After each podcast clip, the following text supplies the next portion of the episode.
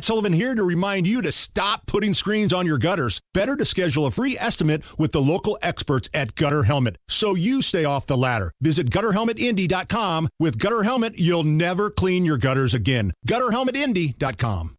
Well, speaking of that, whether Hunter Biden is or is not engaged in it, there is no doubt that pedophilia is a colossal problem. Child sex trafficking is a colossal problem in this country and around the world. And obviously, one of the most prominent figures of that was Jeffrey Epstein.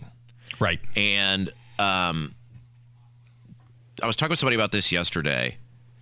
There is no doubt in my mind now that Jeffrey Epstein was working in conjunction with the government in some shape, form, or fashion. Well, he was a master. He was a master blackmailer, right? So he would he would get some kind of information on you, and then he would say, you know, I want to take care of you. Everything's fine. You know, just come and enjoy all of these wonderful things. But now I have you, and I'm going to ask for favors in return, and you're going to kind of take care of me and give me money in return. He was the ultimate blackmailer. The more that we find out about him after his passing, he had to have been working at least in a blackmailing sort of fashion with agents from the government to keep things silent. Because how is it that, okay, we know he did all this stuff, right? We know what he was. We know what his little assistant there was, Ghislaine Maxwell. And yet not one person has been charged. I mean, somebody went to these islands, right? Somebody went there, and yet nobody has been charged with being the, the recipients of the stuff that we say he's doing. I'm not asking this to be shock jock guy. I'm not asking this to be facetious. How is that possible that we have a guy who was arrested for this, we have a woman who was convicted for this, and yet not one person has been arrested or convicted for being a part of this. They didn't do it themselves. They brought people there. Now, for, for your average Republican out there who might say, let's say you're running for let's oh let's just pick a random office, mayor of Indianapolis, and you're out polling voters, and you're maybe wondering what Republicans are concerned about. Uh, Republicans are concerned with things like child sex trafficking. You can tell because the movie Sound of Freedom is busting out box office yes. records for a movie of that size. It beat Indiana Jones. Absolutely. And it's doing very well because Americans are concerned about that. Now, I don't know about you, but do you see any movies about confiscating guns currently doing the rounds in the box office? No. Look, so if you were running for, again, let's say the mayor of Indianapolis, maybe you should address what voters are actually concerned about. Maybe your, your plans in public safety for how Indianapolis might address child sex trafficking. After all, we have a ton of interstates going through and around the city.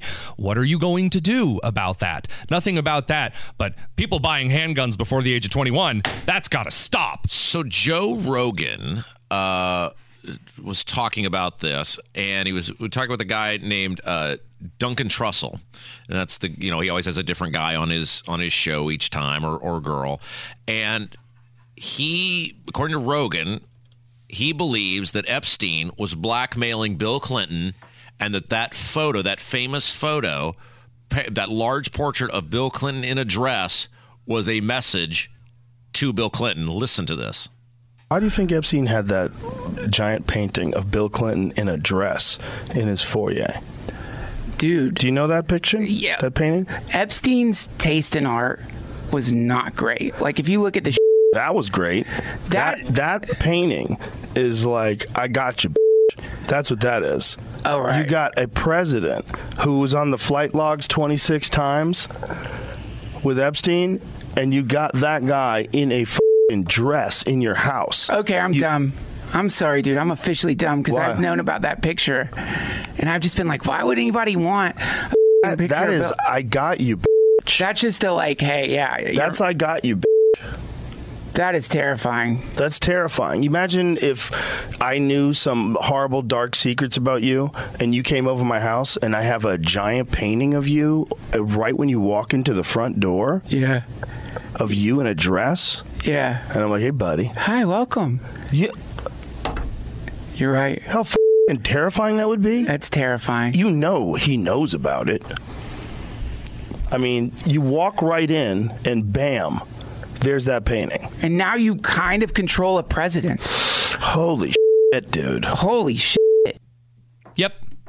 Of course. It's fascinating, isn't it? I mean, I never thought of it in those terms, but then when you hear him say it out loud, you just go, oh my gosh. And by the way, male Oprah, uh, sorry, Joe Rogan has a very, very large audience of average dudes. I don't listen to Joe Rogan for a number of reasons, but he has a very large audience and he makes a lot of great points. This would be one of them. I say again, the longer that you continue in the broad face of American public to flippantly wave around all of the crap that you're getting away with in front of them, the shorter the fuse of the patience of the American public will grow until something pops because there are real needs that Americans are facing right now that no one seems to care about. By the way, this is why the rise of the populace is very important to note. Populism in both the Democrat and Republican parties, Robert F. Kennedy Jr. and Donald Trump, is growing continually because you always see a rise in populism when governments are getting away with really, really gross things, and neither reigning opposition party seems to care.